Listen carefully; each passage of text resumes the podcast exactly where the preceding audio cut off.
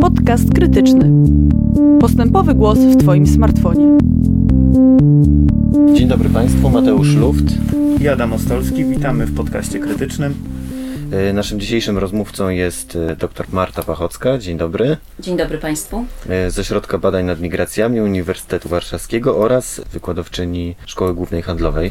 I będziemy rozmawiać o polityce migracyjnej w Unii Europejskiej. Dokładnie. Bardzo dziękuję Państwu za zaproszenie. Na czym polega tak zwany kryzys migracyjny? Bardzo Pan ładnie zaczął od tak zwany i tak zachowawczo do tego podchodzi wielu badaczy, mówiąc tak zwany kryzys. Ja już de facto mówię po prostu kryzys, dlatego że to pojęcie weszło, że tak powiem, i do wymiaru e, medialnego, i akademickiego, i politycznego na stałe mniej więcej od roku 14-15.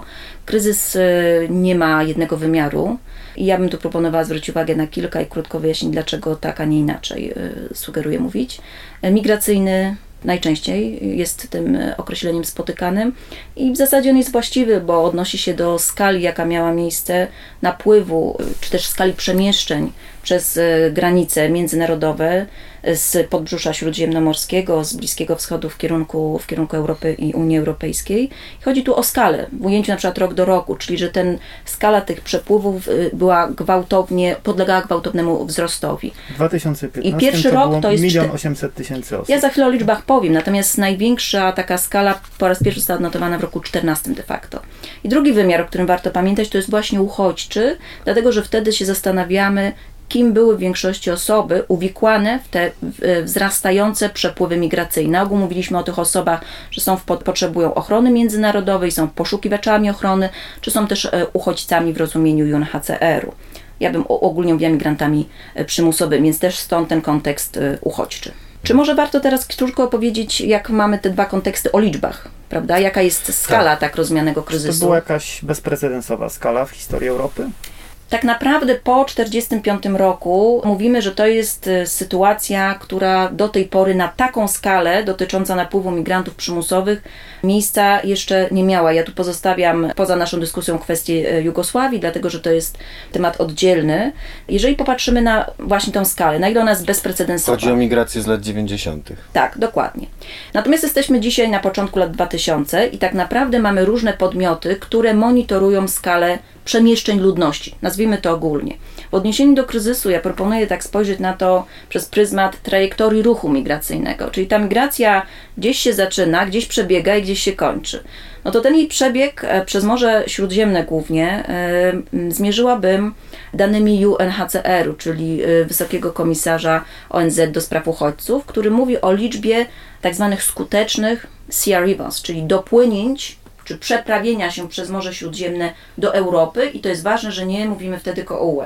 Rozumiem, że to zakłada, w tej liczbie są wszyscy, którzy przebyli na przykład z jakiegoś kraju afrykańskiego, przebyli też często przez Saharę i dopiero przebyli przez morze i liczymy ich w tym miejscu. Tak, znaczy to są dane rejestrowane z punktu widzenia Europy, kto dotarł do wybrzeży europejskich. I tutaj pan, Państwo mówiliście o tej skali liczbowej, no to jest jeden milion takich skutecznych przekroczeń Morza Śródziemnego w roku 2015, co potwierdza e, to, że jest to pierwszy rok szczytowy kryzysu.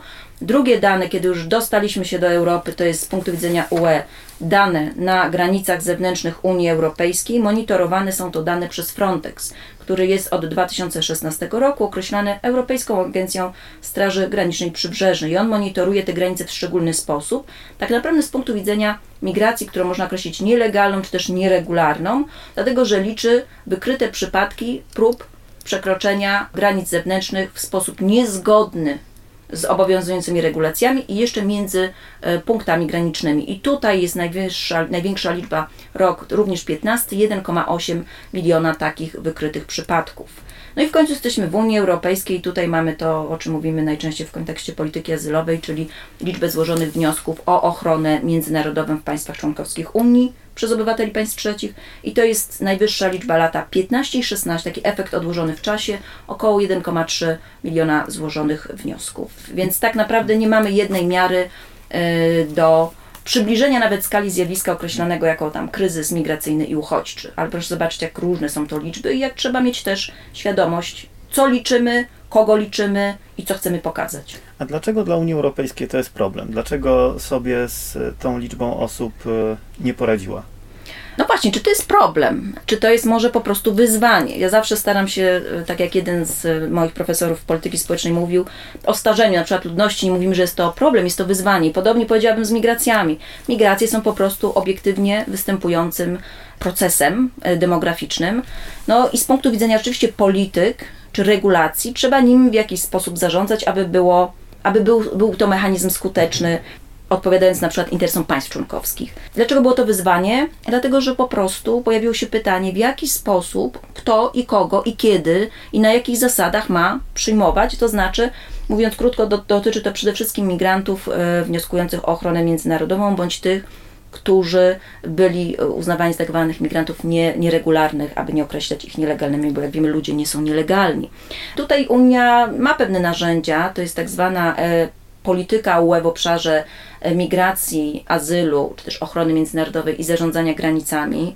Natomiast ta polityka, o czym często zapominamy, ma umocowanie w traktatach, ale to jest polityka dzielona, to znaczy mają tu kompetencje i rządy państw członkowskich, ale i instytucje UE, co powoduje, że ona nie może być pełni samodzielnie implementowana przez samą Unię. No i jak wiemy, tutaj pojawiła się kwestia tego działania ad hoc w roku 15. Unia zaproponowała za pośrednictwem Komisji Europejskiej w maju 15 roku Europejską Agendę Migracyjną w formie komunikatu Komisji Europejskiej. Tam się pojawiło kilka mechanizmów, które wskazały, co można w krótkim czasie zrobić. Ja pominę tutaj te długookresowe działania, natomiast w krótkim czasie y, zaproponowano dwa mechanizmy, zwłaszcza w odniesieniu do migrantów przymusowych, do tej liczby napływających migrantów, czyli relokacji i przesiedlenia. Przesiedlenia dotyczyły transferu osób spoza UE do UE, na przykład z Turcji Jordanii, i to jest oddzielny program, a relokacja, ta, która wzbudziła de facto najwięcej e, emocji, to był mechanizm taki dwuletni, wprowadzony dwoma decyzjami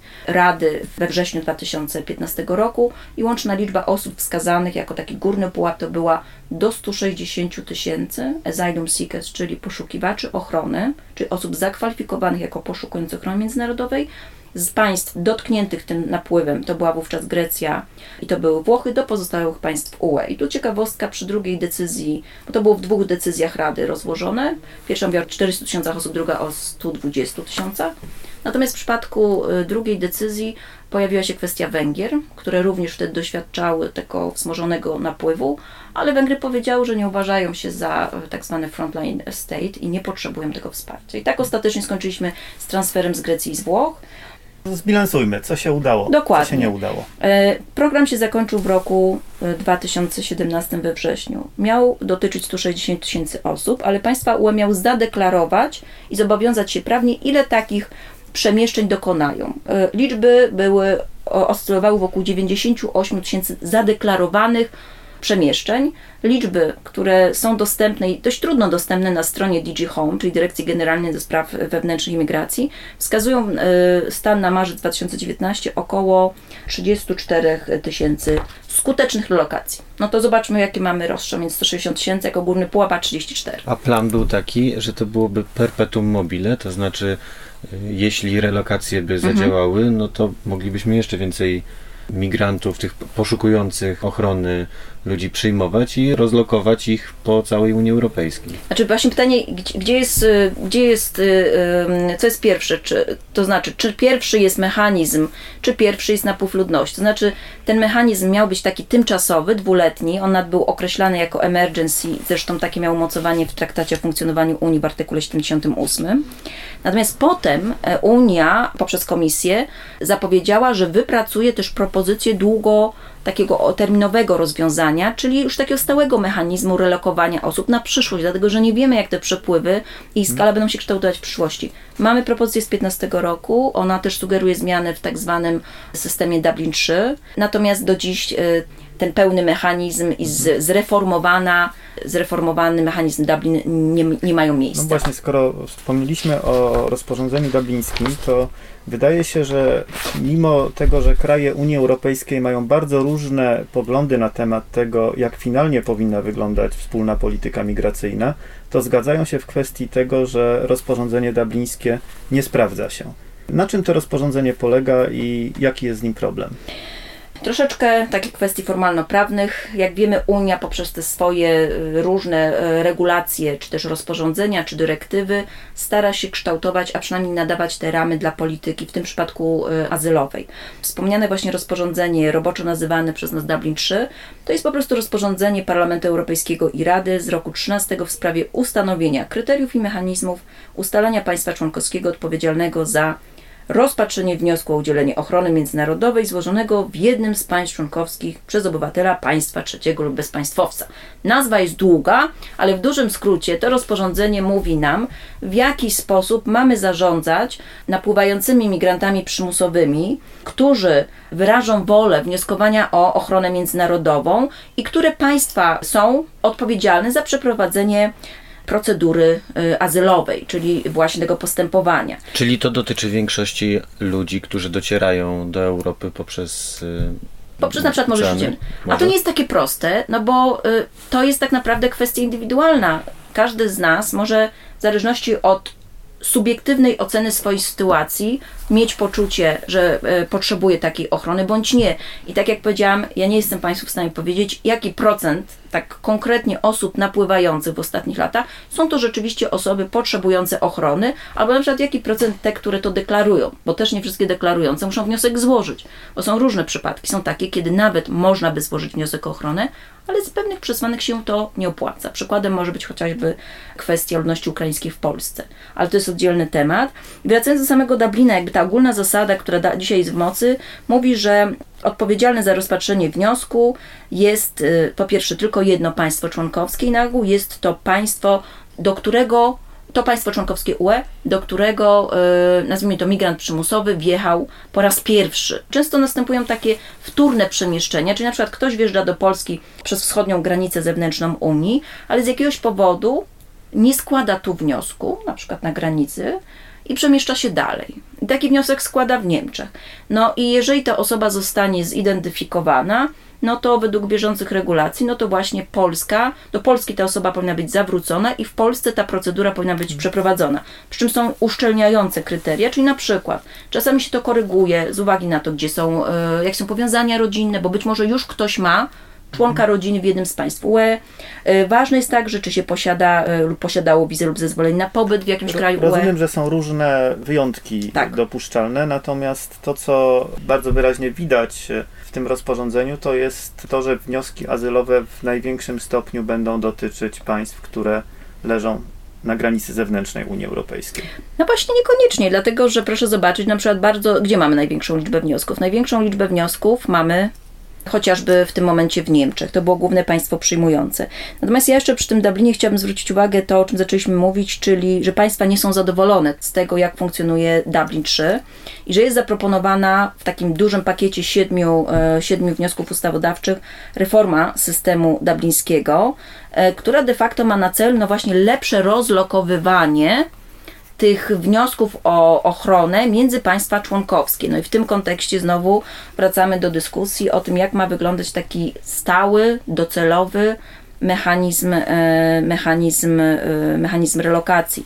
No tutaj komisja w swojej propozycji zmiany użyła takiego pojęcia kryzysowy mechanizm relokacji, który byłby obowiązkowy, ale według też określonego klucza i określonych kryteriów. Natomiast e, czy to zostanie e, wdrożone? Nie wiemy, dlatego że jak dobrze wiemy, mamy już od kilku lat impas w zasadzie w reformie wspólnego europejskiego systemu azylowego. Ostatnie miesiące to była kwestia wyborów, które zdecydowanie przyci- przy, przyciągały naszą uwagę na tym szczeblu europejskim. No i teraz mamy kwestię, tutaj nazwijmy to negocjowania osób, które obsadzą stanowiska kierownicze w dyrekcjach generalnych Komisji Europejskiej. Czyli reasumując, Unia Europejska w tym momencie nie jest gotowa, żeby wypracować i przyjąć nową politykę relokacyjną. Ja bym powiedziała, że w tym momencie kwestie migracyjne są zbyt newralgicznym i nie do końca politycznie wygodnym zagadnieniem, aby wysoko umieścić je na politycznej agendzie, chociaż praktyka pokazuje, że niestety nie, nie da się tak y, w czasie gdzieś tego odciągać, no bo chociażby kwestia relacji y, z Turcją, prawda, ale także kwestia tego, że mimo, że te liczby spadły, ten napływ, jakkolwiek mierzony, czy przez wnioski, czy przez przekroczenia granic, chociaż te liczby spadły w roku 17, 18, to w roku 19 znowu widzimy, że następuje chociażby intensyfikacja napływu przez tak zwany wschodnio-śródziemnomorski korytarz migracyjny, czyli znowu Czyli Grecja. No w tym przypadku, w zależności od danych, jeżeli popatrzymy, to za rok 19, chociażby dane UNHCR-u na koniec września, to główne państwa, które rejestrują wzmożony napływ, te, te Rivers, o których mówiliśmy, no to jest Grecja, to jest 42 tysiące, no wiadomo, liczby nieporównywalnie niższe do roku 15, ale wciąż rosnące. Hiszpania 22 tysiące, Włochy 6,8, Malta i Cypr. Tak. Skoro mówimy o Grecji, to znamienne jest niesformalizowane porozumienie Unii Europejskiej z Turcją. Gdy o tym wspominam, to mam na myśli też ten mechanizm, który miał blokować napływ migracji w takiej liczbie do Unii. Jak kraje Unii próbują dogadać się z partnerami na zewnątrz, żeby wstrzymać tą migrację z zewnątrz? Bardzo trafnie Pan podkreślił, co się rzadko niestety zdarza, że to, o czym mówimy w, kontekście współpracy UE i Turcji z, z marca 2016, to nie jest umowa. A niestety często tak jest to nazywane. To jest po prostu tak zwany Turkey Statement, czyli oświadczenie, w którym te podmioty ustaliły sobie pewne warunki współpracy, mające na celu, e, krótko mówiąc, z punktu widzenia UE, zahamowanie skali napływu i jeszcze wzrostu tej, tej skali napływu migrantów, nazwijmy ogólnie ich przymusowych, z Turcji przez e, greckie wyspy na Morzu Egejskim, no i dalej do, w interior Unii, prawda, i Europy.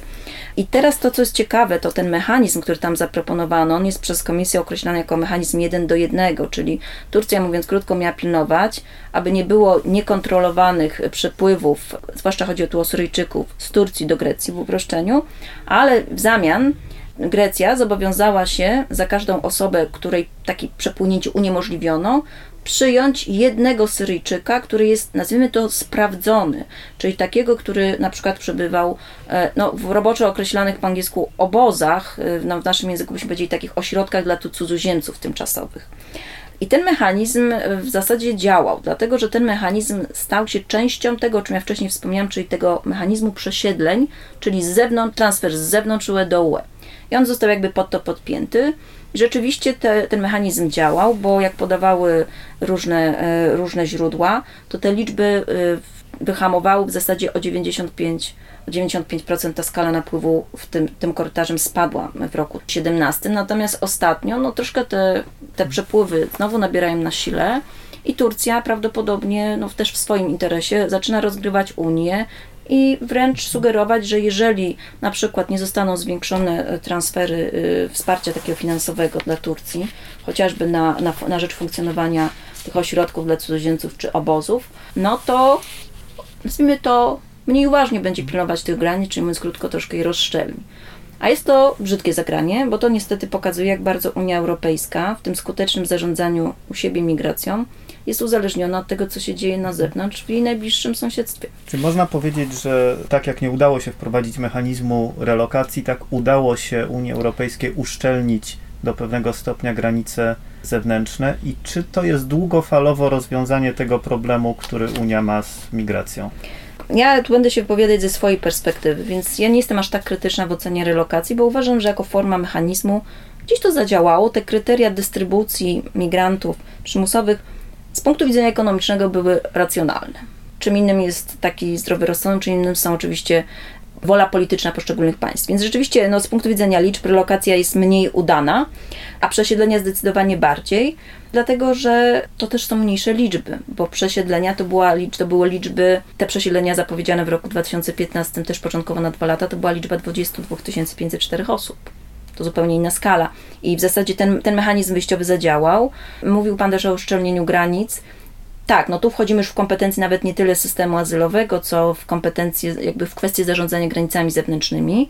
Państwa UE, tak jak nie mogą się porozumieć co do zarządzania migracjami przymusowymi wewnątrz, to w miarę mogą się porozumieć co do uszczelniania granic na zewnątrz. Nawet tu państwa Grupy Wyszehradzkiej w czasach tego swojego dużego no dla relokacji mówiły, że owszem, ale mogą podejmować, że też mają w tym interes i będą wspierać działania na rzecz na przykład zwiększenia kompetencji Frontexu. Czyli tutaj y, jakby to zarządzanie granicami zewnętrznymi stało się dużo bardziej skuteczne. Reforma Frontexu z roku 16, ona się udała dość szybko. Więc w porównaniu do reformy trwającej już kilka lat systemu azylowego widzimy, że tam gdzie chodzi o takie, e, jak ja to mówię, takie e, hard crisis management, czyli granice zewnętrzne, to państwa są w stanie wypracować pewne porozumienie. Więc to uszczelnienie w pewnym stopniu zadziałało, natomiast dla mnie to jest rozwiązanie wyłącznie krótkofalowe i tymczasowe, dlatego że Unia Europejska nie jest kompetentna, aby zarządzać na zewnątrz, czyli poza swoimi granicami, tym, kiedy i jak y, i w jakiej liczbie będzie chciał przypłynąć.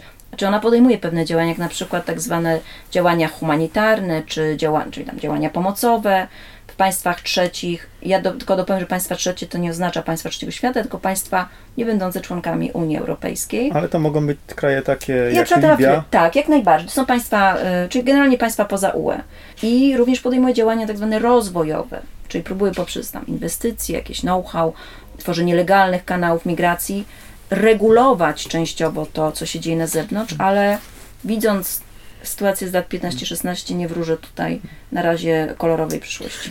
Czy wracając do takiego pytania, które zadaliśmy sobie zapraszając naszego gościa, wracając do tego pytania, jaka będzie przyszłość polityki wobec kryzysu migracyjnego Unii Europejskiej? Co zaważy bardziej? Czego możemy się spodziewać? Czy możemy się spodziewać przyspieszenia polityki relokacyjnej i rozwiązywania tego problemu wewnątrz? Czy będziemy e, mieli więcej porozumień z krajami z zewnątrz? Będziemy mieli szczelniejsze granice? Która z tych tendencji jest silniejsza? Trudno powiedzieć, dlatego że to będzie bardzo zależało od tego, kto ostatecznie zostanie obsadzony na stanowisku komisarza, dzisiaj nazywanego do spraw de facto migracji, ale my wiemy, że te nazwy stanowisk i komisarzy ich zakresu funkcji się teraz zmieniają, są negocjowane. Więc na pewno zależy to od tego, jakim priorytetem na politycznej agendzie UE, w tym e, Komisji i odpowiedniej Dyrekcji Generalnej będą sprawy migracji. Niestety widzimy tendencje w państwach samych Unii do takiej, no ja uważam, że one są po prostu y, security obsessed, to znaczy następuje taka No, obsesja obsesja kwestii y, bezpieczeństwa różnie rozumianego jako safety, security, ten wymiar zewnętrzny i wewnętrzny.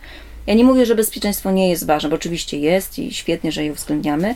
Natomiast niestety, i to też podkreśla kilku badaczy, że zaczyna Unia odchodzić od czegoś, co było wpisane w taki jej kor działań, czyli od tej strony takiej, nazwijmy to, od jej ducha, od jej prawdziwego Ducha ducha. założycieli. Od, od, praw, Dokładnie. od praw człowieka To znaczy- jako filaru Dokładnie, ja bym tak bardzo, bardzo dobrze Pan to ujął. Y, Zaczynamy, mówiąc krótko, outsourcować zarządzanie granicami zewnętrznymi i staramy się, tu profesor właśnie Bendel, y, to jest profesor z Niemiec, zwróciła uwagę, że de facto Unia robi wszystko, żeby odpychać osoby potencjalnie potrzebujące ochrony od swoich granic, niż umożliwiać im legalny czy regularny napływ i tutaj stwarzać warunki do wnioskowania o ochronę. Więc ja myślę, że niestety szerzej będziemy mogli o kwestiach kierunku dalszej e, w ogóle reformy polityki azylowej i całej polityki w obszarze migracji, azylu i granic rozmawiać za jakiś czas. Na pewno priorytet granic, na pewno mamy do czynienia z priorytetem e, polityki powrotowej, na pewno kwestie bezpieczeństwa są bardzo wysoko na tej agendzie, na pewno dążenie do ograniczenia napływu migrantów przymusowych, czyli staranie się działania tam na miejscu, w tych państwach trzecich, żeby wyhamować w ogóle ruch To początkowy. chciałbym zapytać o inicjatywę czterech krajów, bo widzieliśmy w ostatnich latach, że kilka dużych e, polityk europejskich udało się zreformować dzięki temu, że zastosowano taką metodę koalicji chętnych. Na przykład polityka militarna czy filar praw socjalnych w ten sposób zostały skonstruowane i one finalnie objęły wszystkie państwa członkowskie, nawet te, które początkowo były niechętne. We wrześniu pojawiła się informacja, że Malta, Włochy, Francja i Niemcy y, prawdopodobnie y, porozumieją się w sprawie relokacji y, osób ubiegających się o azyl w, na Malcie i we Włoszech na zasadzie dobrowolności i że to porozumienie będzie otwarte dla wszystkich państw członkowskich Unii Europejskiej, które będą chciały dołączyć. Czy to ma przyszłość, czy to jest jakiś pomysł na rozwiązanie tego impasu z polityką migracyjną? No, jeśli możemy działać skutecznie odgórnie, a mamy jakieś wyzwanie przed sobą, jak państwa e, europejskie, e, te frontline, tak, no to działamy oddolnie. Ja jestem jak najbardziej za działalnością różnych czy różnymi inicjatywami oddolnymi, dlatego że one mogą przynieść przynajmniej częściowo rozładowanie jakiegoś napięcia. I tutaj ja tylko jeszcze dodam, że oprócz tych czterech państw, które Pan wspomniał, to jest Finlandia, no ale także zaangażowana w to nieformalne poszukiwanie rozwiązania Komisja Europejska. I tutaj to porozumienie nazwane maltańskim jest o tyle ciekawe, że rzeczywiście ono ma jakby dotyczyć tej relokacji, ale odnosi się de facto tylko do szczególnej grupy migrantów. To znaczy chodzi o tych, ja ich nazywam ogólnie migrantów przymusowych, którzy zostaną uratowani na wodach. To znaczy mogą być uratowani przez statki organizacji pozarządowych czy Straż Przybrzeżną. Natomiast to będzie tylko dotyczyło tych osób z tak zwanych akcji ratunkowych. No i tu jest na przykład ciekawa koncepcja stworzenia takiej rotacyjności portów, które te osoby będą przyjmować. Niektóre głosy mówią, że to porozumienie jest bez sensu, bo ono zostało tak skonstruowane, aby rozwiązywać tylko problemy włoskie. Jest to wprost odpowiedź na ostatnie statki nieprzyjęte do portów włoskich, gdzie Salvini, jako najgłośniejszy krytyk przyjmowania migrantów we Włoszech, protestował i zakazywał jako minister spraw wewnętrznych No między innymi, no dobrze wiemy, tak, tych- co się właśnie działo i te, te, te kwestie jakby też e, ograniczania, czy w zasadzie zamykania portów dla różnych jednostek pływających z osobami uratowanymi na morzu. No więc ja myślę, że tak, jeżeli popatrzymy na to jako pewną oddolną inicjatywę, to chwała tym państwom, że podejmują działania, nie każdy się z tym musi zgodzić, nie każdy musi do tego przystąpić. Czy pójdzie to szerzej? Myślę, że to będzie bardzo dużo zależało od tego, na ile zaangażuje się w to formalnie, instytucjonalnie jednak komisja, e, ewentualnie właściwa dyrekcja i komisarz, dlatego że musi wtedy nadać temu odpowiedni priorytet polityczny. No i przede wszystkim gdzieś doprowadzić do reformy systemu azylowego, który, który po prostu jest w impasie. To już wkrótce będziemy mogli obserwować działania nowej Komisji Europejskiej w tym obszarze, a tymczasem dziękujemy bardzo za rozmowę. Dziękuję Państwu. E, Naszym gościem była dr Marta Pachocka z Ośrodka Badań nad Migracjami Uniwersytetu A Warszawskiego. przede wszystkim ze Szkoły Głównej Handlowej. W Warszawie.